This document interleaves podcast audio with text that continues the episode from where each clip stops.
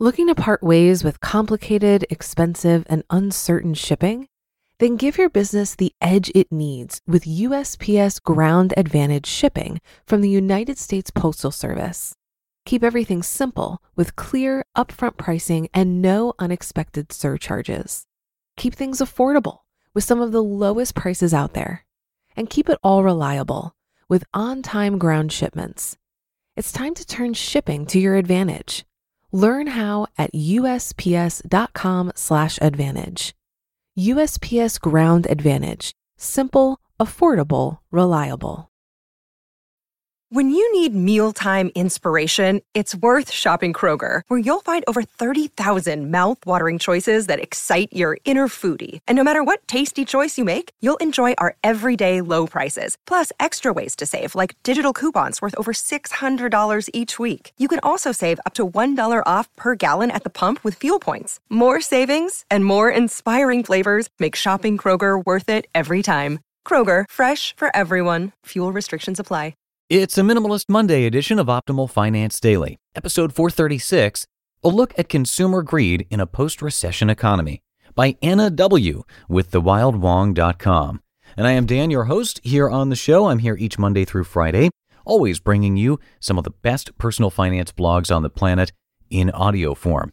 And our post today comes from Anna, a guest author on Kristin Wong's site, and you can learn more about her at aseriallife.com. But for now, let's get right to our post as we optimize your life. A look at consumer greed in a post recession economy by Anna W. with thewildwong.com. The Great American Recession is over. However, many are still recovering from its devastating effects. Of course, the level of devastation varies depending on who you are and how you are affected. You may be fine now or on the upswing, or you may be still unemployed or underemployed, trying to recover from debt incurred or compensate for lost savings. It doesn't matter what the national statistics are, it matters what your personal statistics are. Who's to blame?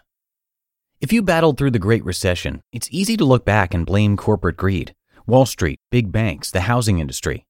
If anyone is still unsure as to how the housing market crashed, I recommend watching the movie The Big Short. It's not only entertaining, but informative as to how this all really went down, in words the average person can understand. The auto industry, the big box companies, all with their golden parachutes, stressful productivity mandates, wage freezes, and general ransacking of the average citizen. Corporate greed is bad, very bad. Those jerks are just in it for themselves. They're only looking out for number one. We all agree on that, right? But what about consumer greed? How do we, as average citizens, contribute to the overall state of economics in our country? The role of consumer demand. Most, scratch that, some of us try to be careful with our personal finances. We budget, we balance, we save, we invest.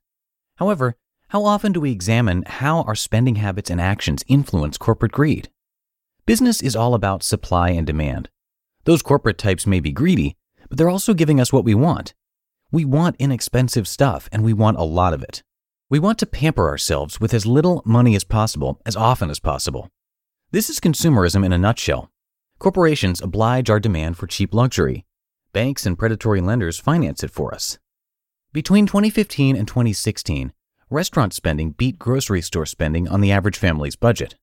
Back in 1947, this wasn't even a line item. If people went out to eat then, it was considered as part of their entertainment budget. Yes, life is different now. Yes, we're working more and busier than ever. But is part of the reason we work more to afford more stuff and more luxuries and more pampering? Think about the following and draw your own conclusions. The self storage industry is a $22 billion industry. A master bedroom closet today is now the size of a small bedroom 75 years ago. The average house size has doubled since 1950, while the average number of household members decreased by 31.4% by 2010. Americans are spending more on coffee and lunch than on their commute. The number of cup holders in most cars is greater than the number of passengers they can hold. We have cup holders on grocery carts, presumably because we are incapable of going 30 to 60 minutes without a beverage, or because we can't complete a task if there isn't something in it for us. Peanut butter and jelly sandwiches are now in the freezer section with the crusts already cut off. Almost 60% of homes have more than three televisions. More and more startups have launched that outsource everyday tasks like grocery shopping. This suggests we want more stuff, want to outsource our unwanted chores, and want to pamper ourselves. That is great when you can afford it, but statistics show that almost 50% of Americans do not have enough savings to cover an unexpected $500 expense. Additionally, the average savings rate for those who do save is 4.4%, and the average credit card debt is $5,700. There's a disconnect between these statistics and the statistics around consumer demand. When we demand cheap luxury or labor, corporations do what they can to supply our demand. It's hard to make a profit when you're selling products at a discount, though. As a result, this kind of consumer demand encourages low wages, part time job positions without benefits, overworked employees, and even more corporate greed. Note from Kristin the airline industry is a perfect example of this. Unbundling has made it cheap to fly, but because airlines have to squeeze more people onto more planes, flights are more uncomfortable than ever. We complain about this business model, but we don't show it with our pocketbooks. Despite what we say, our spending shows we'd rather be cheap and uncomfortable. Consumerism from a small business perspective. And what about that gig economy? How do we treat the self employed? We want to support them because they aren't part of the corporate machine, right? But we still want to get top quality at the lowest prices, no matter what. I've been a self employed pastry chef and sugar artist for 18 years. I specialize in special occasion and wedding cakes. I make a top quality product with the finest ingredients and toil hours over each creation. I've won awards. My work has been published on three continents. I've been on one of those cool TV shows, made cakes for large corporations, congressmen, and other minor celebrities. I'm good at what I do, but no one actually ever needs a cake. It's a luxury item. You can get married and turn another year older without a single bite of cake. Yet on a weekly basis, people complain. On occasion, they scream. Why? They want some fantastical piece of edible art for the price of a factory made, preservative laden, generic cake in the grocery store case. They don't care if I've poured my time and money into educating myself, honing my craft, or have the ability to give them a superior product. They want what they want at the corporate price. They aren't interested in quality or value. They aren't interested if I'm making or losing money. They are not interested that their wants exceed their budget. All that matters is their bottom line. Corporate America is evil for low wages and overwork, but somehow it's okay to ask the little guy to work for next to nothing? Meanwhile, the average worker struggles to provide for his or her family or his or herself, but it's all good because none of us has to give up our affordable luxuries. This same scenario applies to every artisan, freelancer, and sole proprietorship in every industry I know of. It's consumer greed. I'm not saying we shouldn't receive great value when we spend our money. I'm not saying we should be Spartans. I'm not saying that we never deserve a treat. However, maybe we need to think more about our expectations and what we truly value and how our actions contribute to what we value. I know what you're thinking. This isn't you. These are random statistics.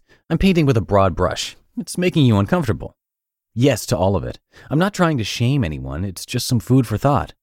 Maybe we don't need as many things. Maybe we can do without if we don't have the money for it. Maybe we can do for ourselves more. Maybe we could pay individuals fairly for their hard work. Maybe we could work less if we were willing to have less. Maybe we can look at what we're contributing to the overall picture.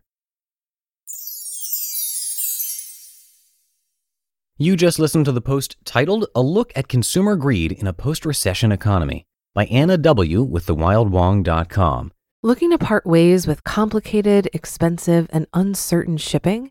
Then give your business the edge it needs with USPS Ground Advantage shipping from the United States Postal Service.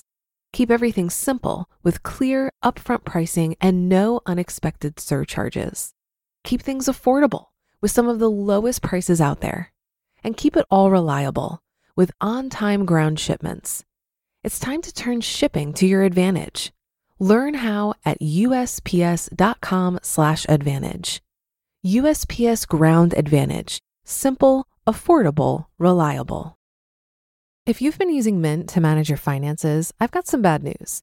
Mint is shutting down. But now for the good news there's a better alternative. Our sponsor, Monarch Money. Mint users are turning to Monarch Money and loving it. Maybe you're saving for a down payment, a wedding, a dream vacation, your kids' college I've found that Monarch makes it so easy to help you reach your financial goals, whatever they are. I definitely wouldn't be able to allocate my finances or plan as clearly without help from Monarch. In fact, Monarch is the top rated all in one personal finance app. It gives you a comprehensive view of all of your accounts, investments, transactions, and more. Create custom budgets, set goals, and collaborate with your partner. And now get an extended 30-day free trial when you go to monarchmoney.com/OFD. After trying out Monarch for myself, I understand why it's the top-rated personal finance app. And right now, get an extended 30-day free trial when you go to monarchmoney.com slash OFD.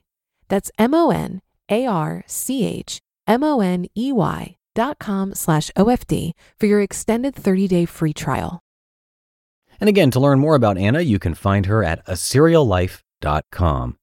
And before we go, don't forget that you can listen to a lot more blogs being narrated to you for free. Simply search for Optimal Living Daily to find all of our other shows. And that's a wrap for another Monday episode. I will be back tomorrow when I'll start a two part post from Budgets Are Sexy. So I'll see you there where your optimal life awaits. Hello, Life Optimizer. This is Justin Malik, creator and producer of this podcast, but also Optimal Living Daily, the show where I read to you from even more blogs covering finance, productivity, minimalism, personal development, and more from incredible bloggers like Derek Sivers, Zen Habits, Marc and Angel, The Minimalists, and all the ones you hear on this show too. So if you enjoyed today's episode and like taking amazing blogs on the go, come on over to Optimal Living Daily and subscribe to that one too and together we'll start optimizing your life. You've been listening to Optimal Finance Daily. Be sure to hit the subscribe button to stay up to date on each new episode and head to oldpodcast.com. That's O L D podcast.com for a free gift as well as more actionable tips and resources to help you maximize your potential. Thanks for joining us and remember, your optimal life awaits.